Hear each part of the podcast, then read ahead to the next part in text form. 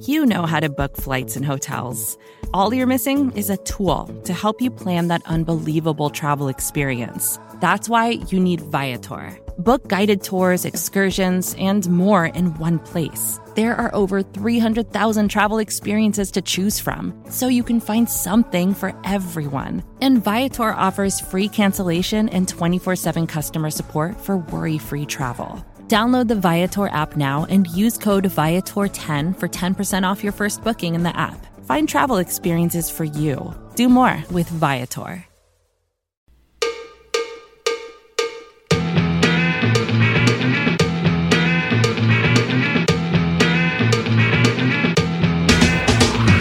Start!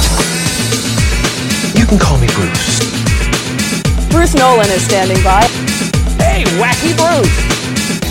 Coming to you from an undisclosed location, this is the Bruce Exclusive.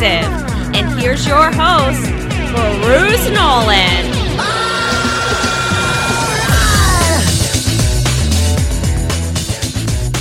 Right. Ladies and gentlemen, boys and girls, children of all ages, welcome to another edition of the Bruce Exclusive, a Buffalo Rumblings podcast. I'm your host, Bruce Nolan. You can find me on Twitter and Instagram at Bruce Exclusive.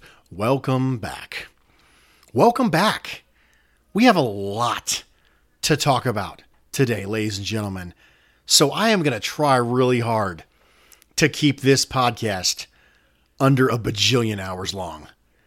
And let's see how I'm capable of doing it. First off, some newsy items. The Bills have released former starting left guard Quentin Spain today. Brandon Bean commented on it and indicated that he didn't feel like Quentin Spain was pleased with his role this year after he was benched before experiencing foot soreness the last couple of weeks. I have mentioned before on this podcast that I felt like Quentin Spain was a better guard than Brian Winters, and I still feel like Quentin Spain is a better guard than Brian Winters.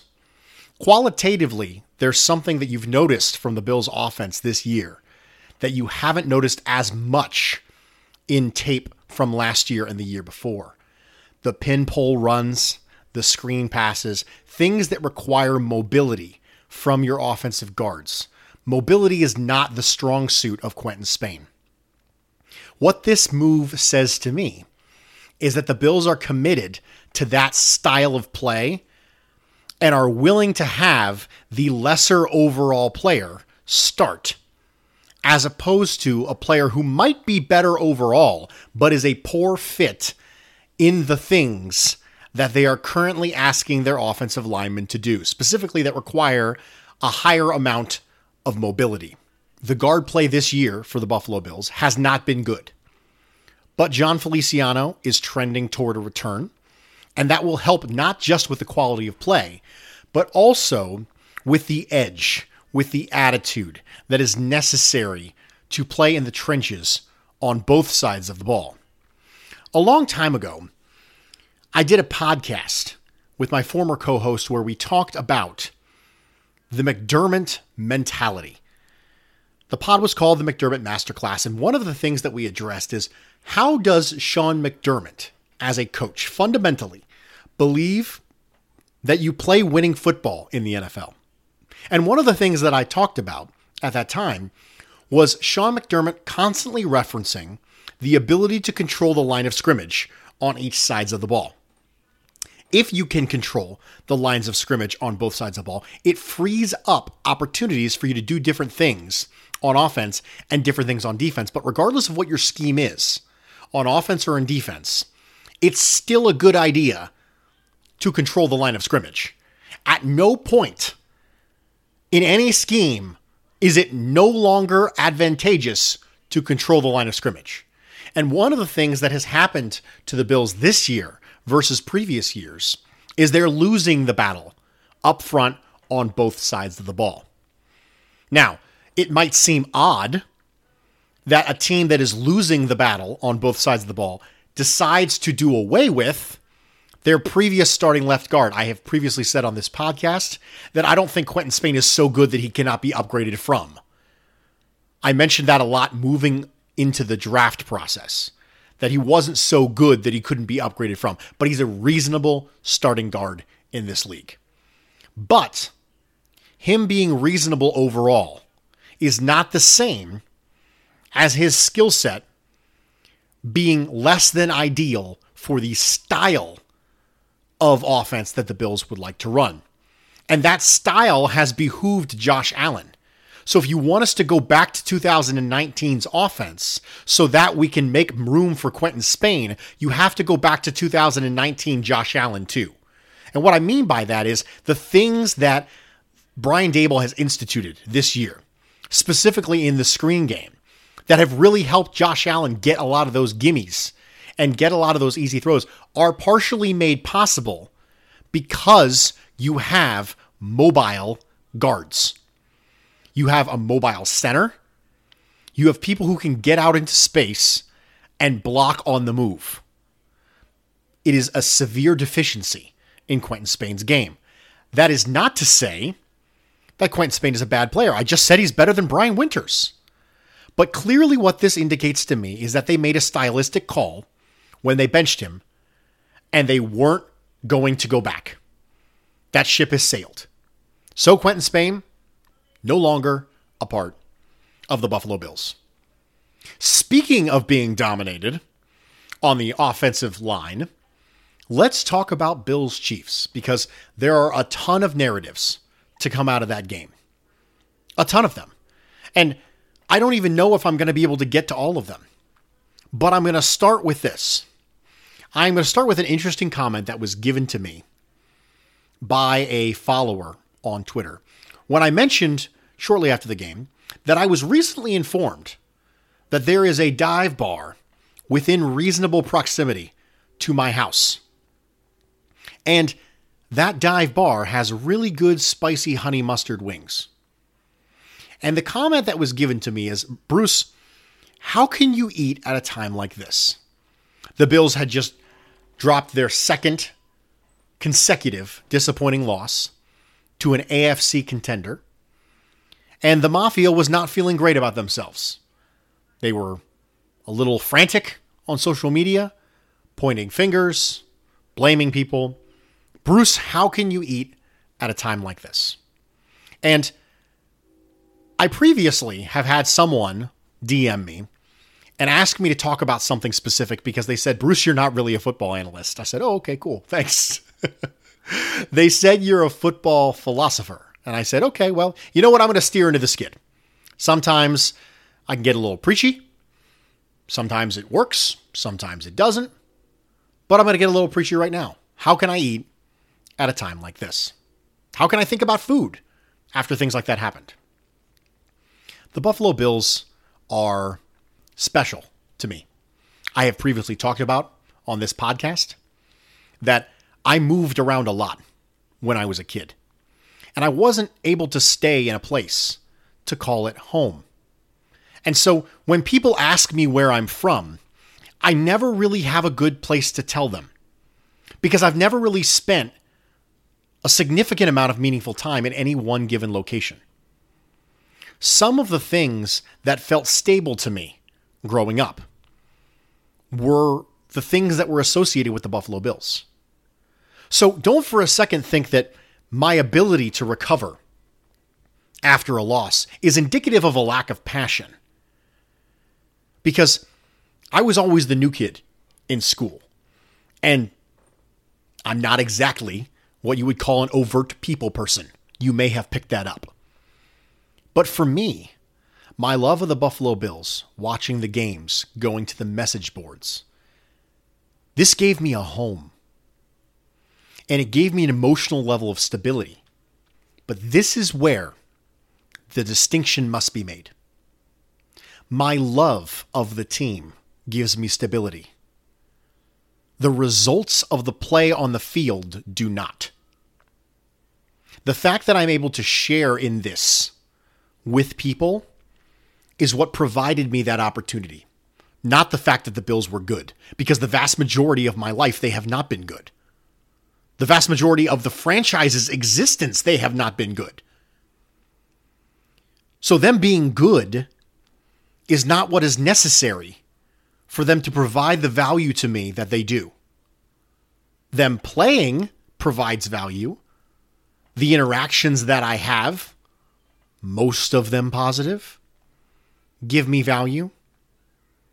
But I don't find value in just the fact that they won. I prefer them to win, obviously. But what I have found in regards to finding value from the Buffalo Bills is that I find value from the presence.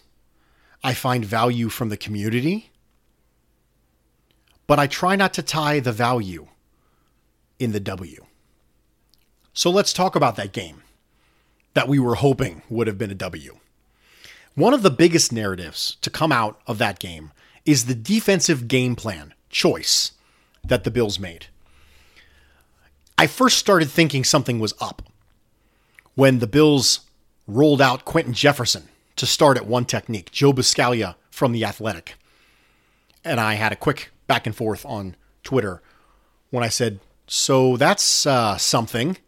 He said, yeah, they've done it a couple times now. And I said, yeah, if I remember correctly, the last couple of times they've did it, the uh, the run defense results were less than ideal. He said, yes. Why, yes, they were. And that's what we saw again. So that was my first tip-off.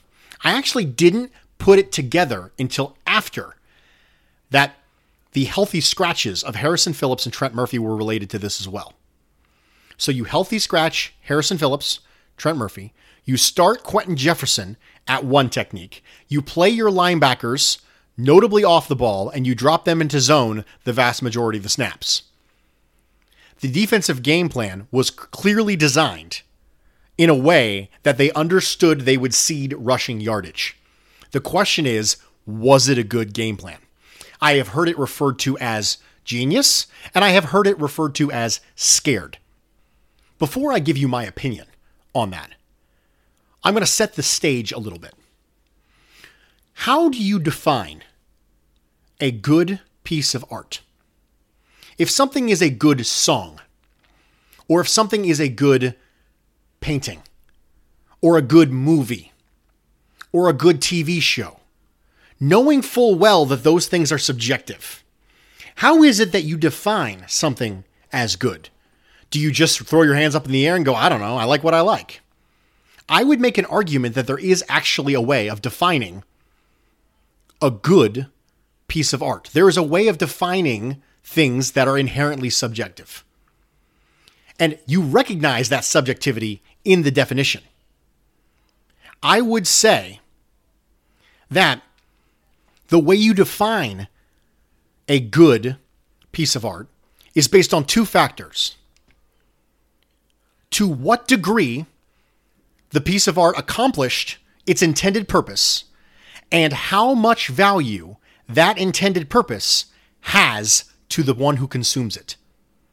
For example, there is no such thing as a good horror movie to me. I don't find value in the genre. I don't find value in horror movies in general. There is no good horror movie for Bruce. I have never watched a horror movie and thought, wow, that was valuable to me. I'm so glad that I did that. At no point has that ever occurred to me. As such, no matter how well a horror movie is a representative of its genre, it will never be a good horror movie to me. It's not possible. Because the value that that genre provides me is zero. Now, let's move on. Something that does provide value to me. A comedy. I might not necessarily feel like a comedy at that particular moment, but the way that I interpret how good something is, is based on how well it does the thing it intended to do, and then how much value the thing it intended to do has to me. It is the same way with this defensive game plan. Was it good? Well, you're going to have to answer two questions. Number one, how well did it do the thing that it intended to do? And the second part is, how valuable is the thing it intended to do? So let's break that down. First off, how valuable is trying to not have the Chiefs pass? Because that is the intent. The intent is to not get boat raced by the Chiefs' passing attack. The idea is to take away the deep vertical shots to the tremendous amount of speed that the Chiefs have on the outside.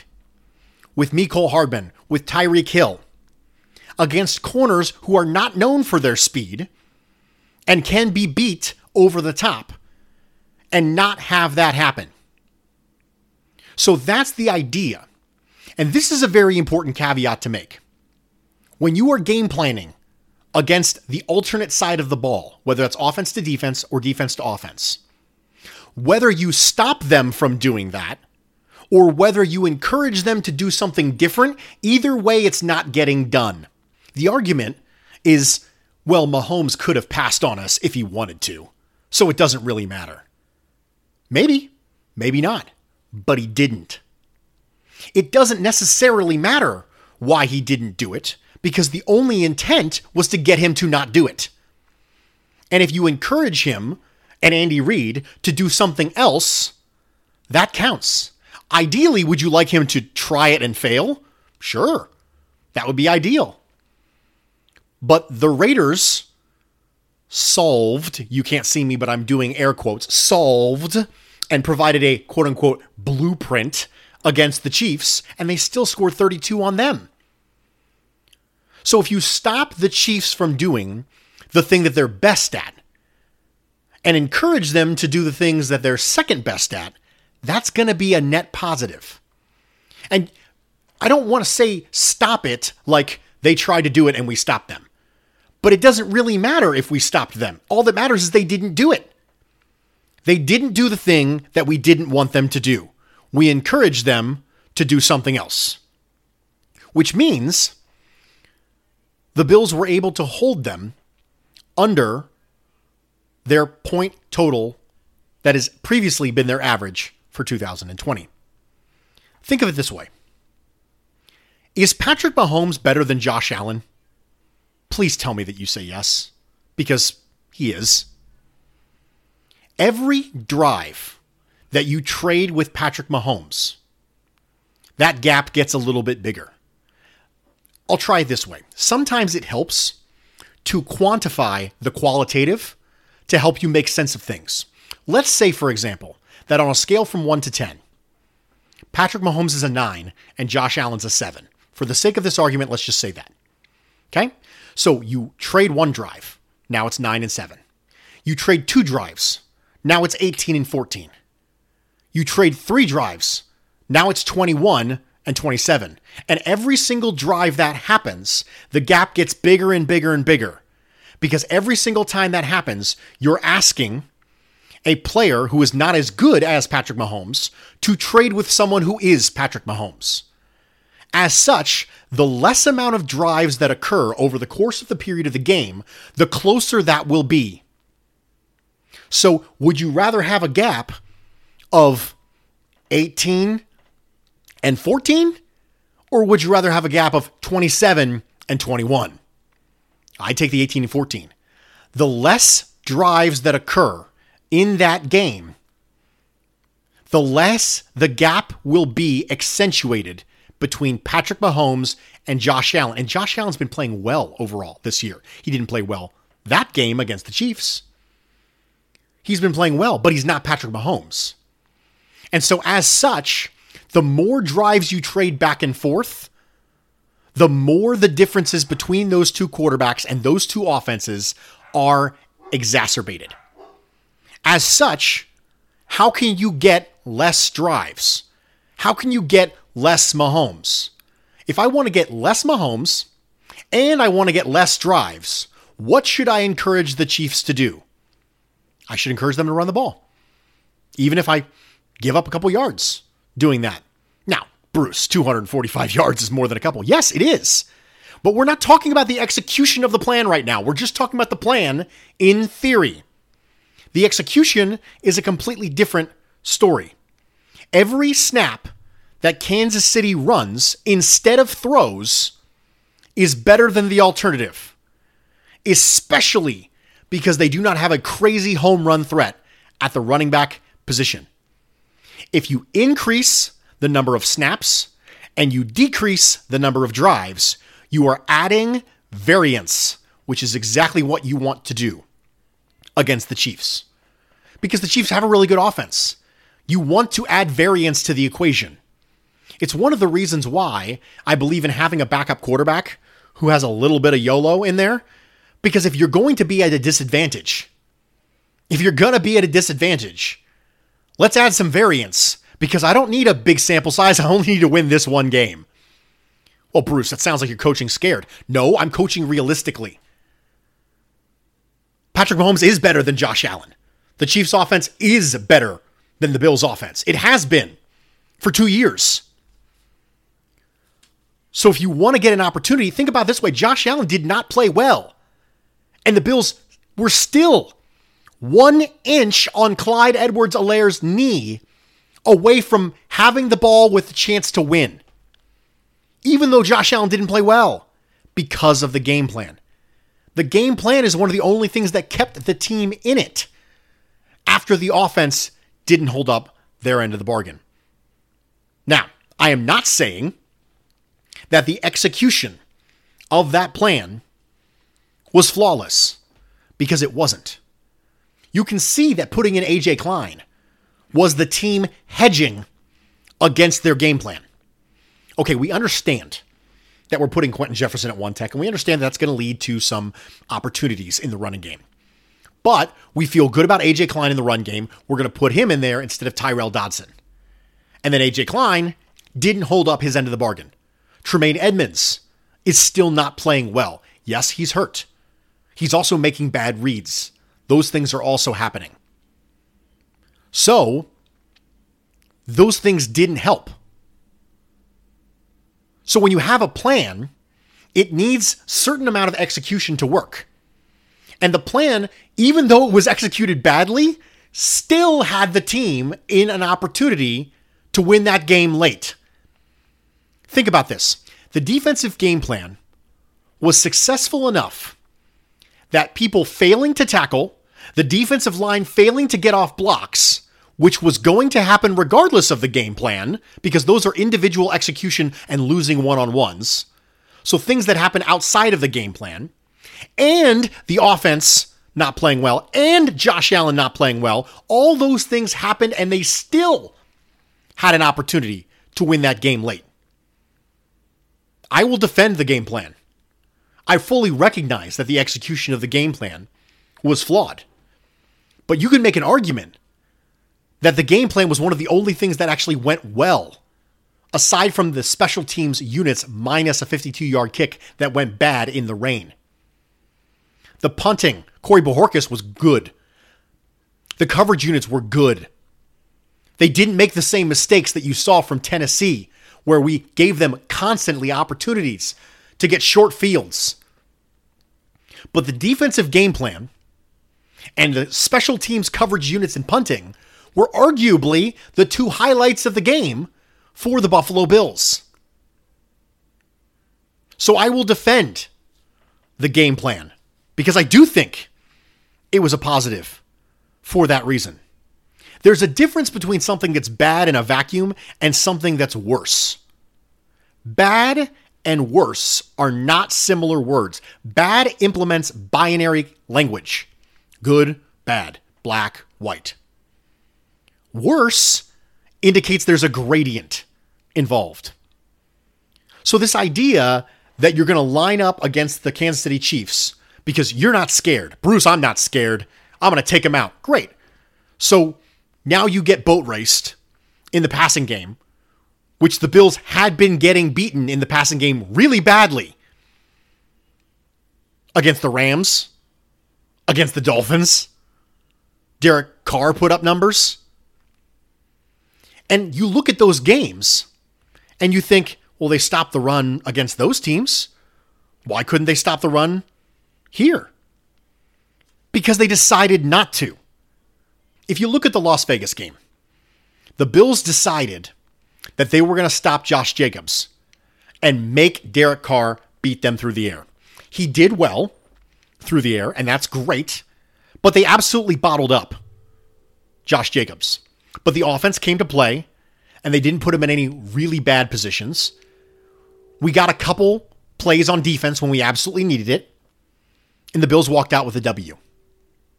In the next game, the Bills decided they weren't going to let Derrick Henry stop them. Ryan Tannehill played efficiently. The offense turned the ball over. The special teams gave him terrible field position, and they turned the ball over. And the D couldn't step up and make a play when they absolutely had to in the passing game. So each time over the last three weeks, the Bills have walked into a game with a specific thing that they wanted to take away from the opponent, and they've done it. The issue comes elsewhere. The issue comes from the fact that the offense didn't step up. The issue comes from the fact that Josh Allen didn't play well. The issue comes from the fact that they had opportunities for turnovers and didn't get them. Inches away from sacks, inches away from picks. But that's not the defensive game plan's issue. The defensive game plan is not good or bad. It's better or worse. It's a gradient. So if you wanted us to take away something else, I don't know what it is, but that's what defensive game planning is. It's deciding what you're going to try and take away. I've said it before. I'll say it again. There is an element of rock, paper, scissors to defensive game calling and offensive game planning that people necessarily aren't really comfortable with, because every defense has a weakness. Everything. You have to decide what you are going to give the offense and hope that they're not able of taking advantage of it as well as they would if you had given them something else. I'm completely fine with the defensive game plan. We are going to take a quick break. We are going to come back. We're going to dive into more of the narratives from this game. Stick with me. We'll be right back. Support for this show comes from Sylvan Learning. As a parent, you want your child to have every opportunity, but giving them the tools they need to tackle every challenge, that takes a team. Now more than ever, educational support tailored exactly to what your child needs can make all the difference. That's why parents have trusted Sylvan Learning for forty-five years as the ultimate teammate in their child's educational journey, instilling in them a love for learning and a passion for reaching the next level. And Sylvan's Insight Assessment can identify gaps in learning and areas that could be of concern for your child. It's a three sixty degree view into your child's learning that you can't find anywhere else, and helps ensure that your child didn't miss something in school that might put them at a disadvantage in the future. And right now, it's the best price of the year at twenty-nine dollars. Go to sylvan twenty-nine dot com to learn more and get your child's assessment for only twenty-nine dollars. That's S Y L V A N twenty-nine dot com. Welcome back, everybody, and thank you for joining me for this edition of the Bruce Exclusive, a Buffalo Rumblings podcast. I'm your host, Bruce Nolan. You can find me on Twitter and Instagram at Bruce Exclusive. We were just talking about the defensive game plan against the Chiefs.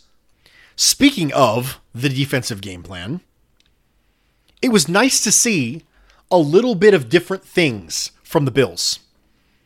Having Tre'Davious White shadow Travis Kelce on the perimeter. Sirron Neal was in on third downs as a linebacker hybrid, and he covered Travis Kelce on third downs. That was the first game ever that Patrick Mahomes ran the ball ten times or more, because he just didn't like what he was seeing downfield. More indication that the defensive game plan, while it wasn't executed as well as it should have been, because some of the hedges that they made, aka A J Klein, didn't work out as well as they wanted them to. But those execution issues were going to occur regardless. Tackling has consistently been a problem for this team. Not being able to get off blocks up front and getting tied up has been an issue so far for this team. And for those of you out there who might be saying, Bruce, we miss Jordan Phillips. We miss Shaq Lawson. I miss Jordan Phillips and Shaq Lawson too. I think they brought a wonderful energy to this team. But I don't think that that's a correlation that you need to make. Well, Bruce, everything else is the same. The only, we've isolated the variable, Bruce. Look, I'm going to use your turn back at you. We've isolated the variable, Bruce. Well, not necessarily, because correlation doesn't necessarily equal causation. In nineteen forty-nine, there was a polio issue in the United States of America.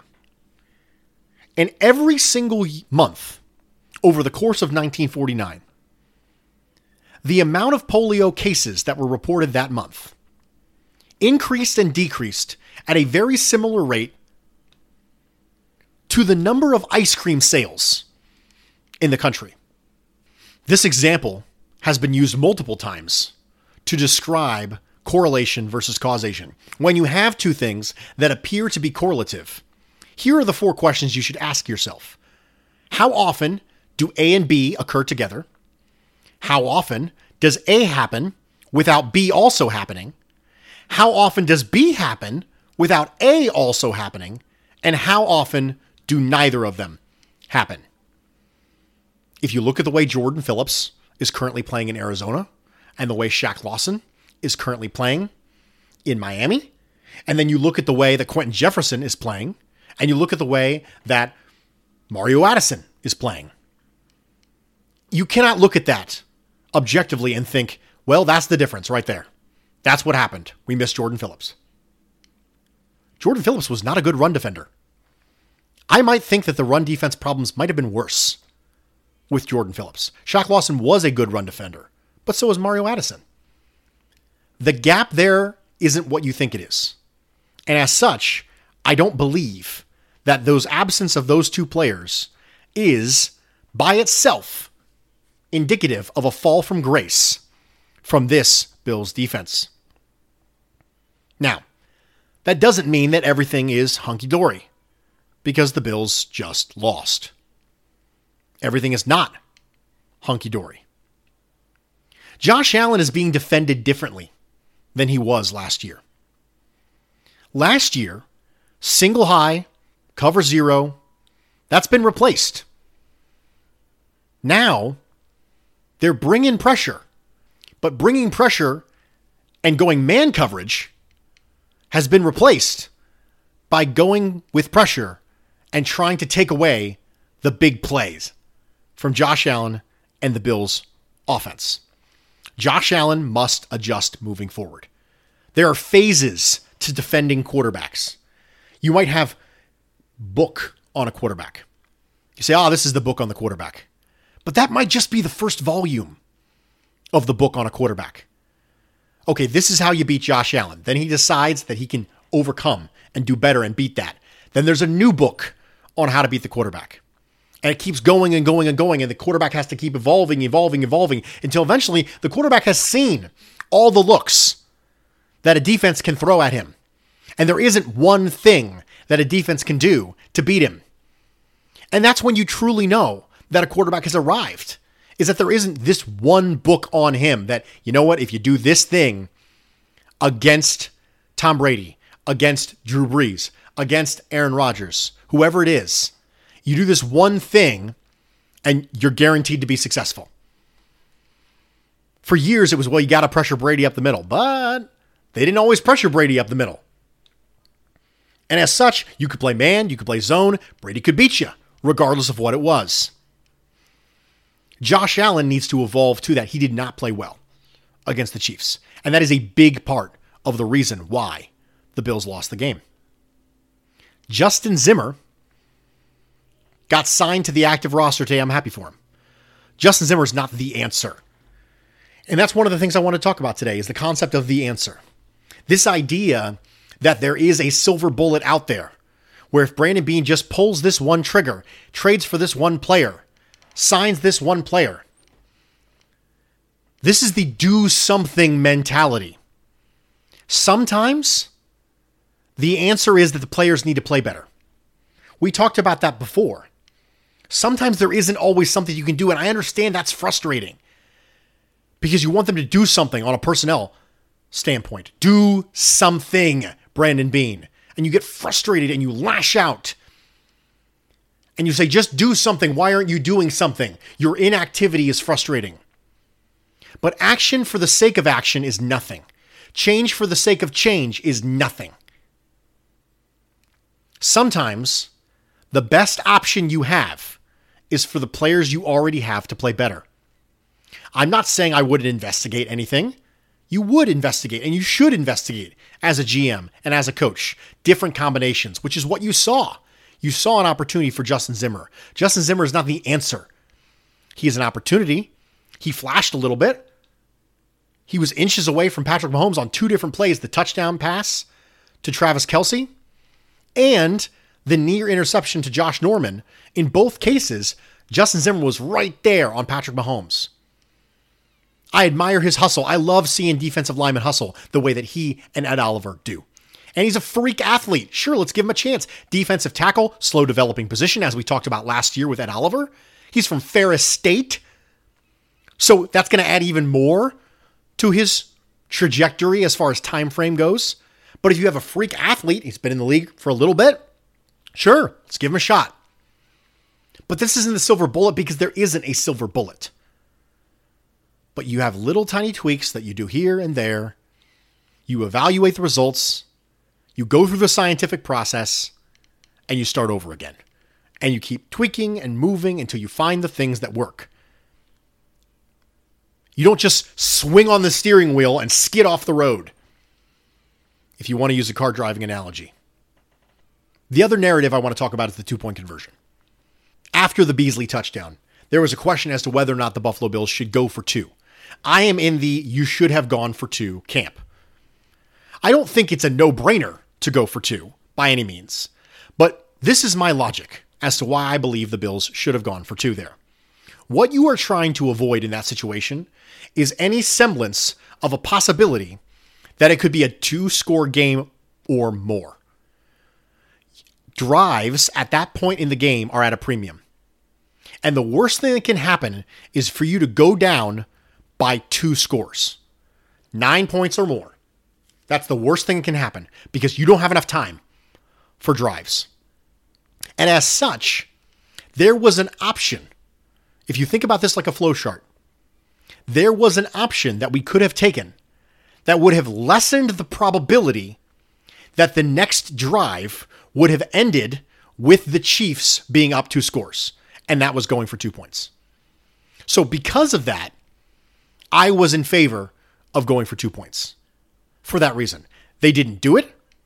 I would have done it differently. It's not a slam dunk. It's not an obvious call because Sean McDermott thought his defense could get a stop. My argument was, defense hasn't gotten a stop. Defense has forced them to field goals. And if that's a probability that has occurred in the past, then it's a probability that might occur in the future. And if it happens again, as it's happened before this game, and they make the kick, that's going to put the game essentially out of reach for the Buffalo Bills. I would have been pro two-point conversion. So we're going to have a little fun here. One of the things that people like to do is they like to pick at one thing, and that one thing alone that they believe was directly responsible for the Bills' loss.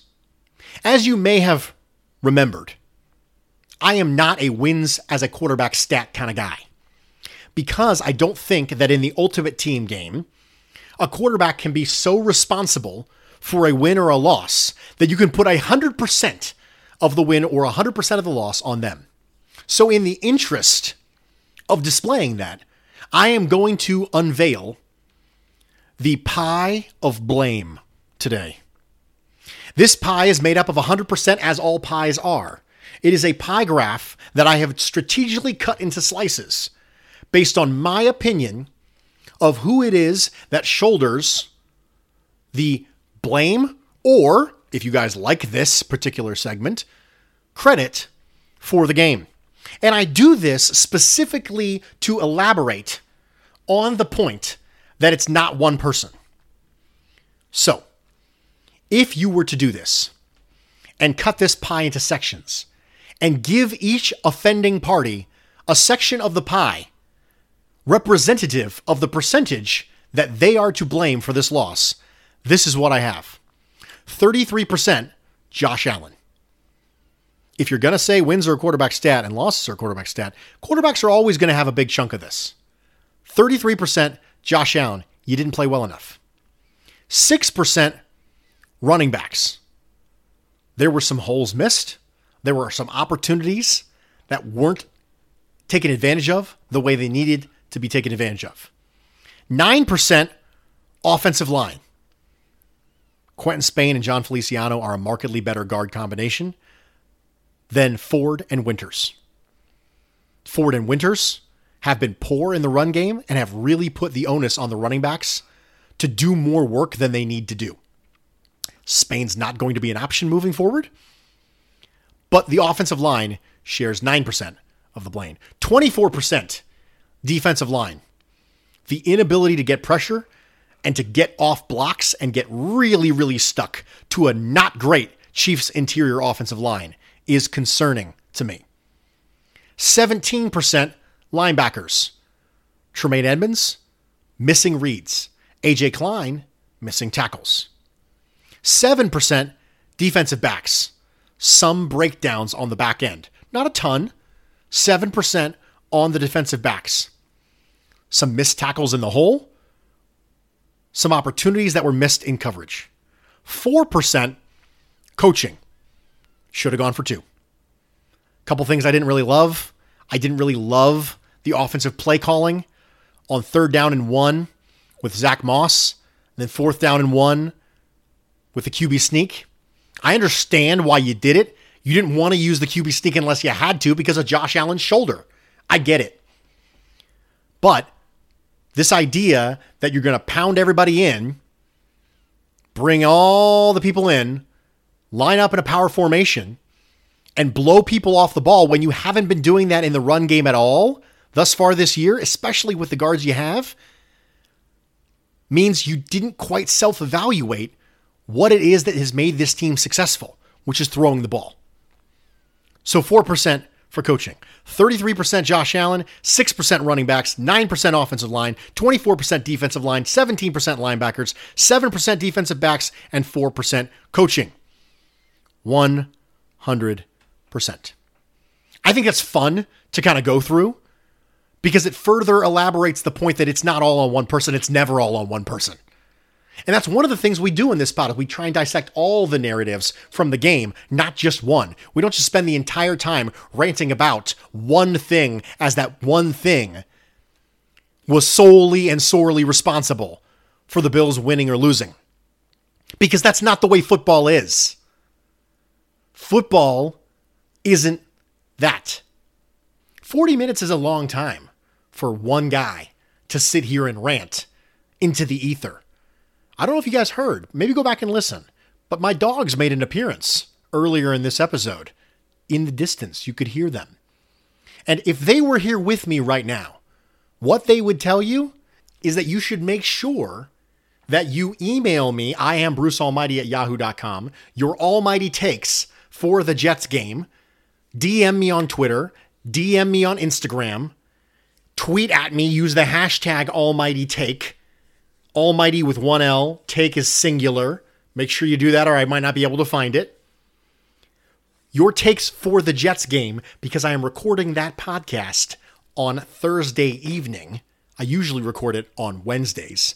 So that means you have another day to get those almighty takes to me if you are listening to this on Thursday when it drops. But until that Friday pod, I bid you adieu, saying, that's the way the cookie crumbles. I'm Bruce Nolan, Buffalo Rumblings.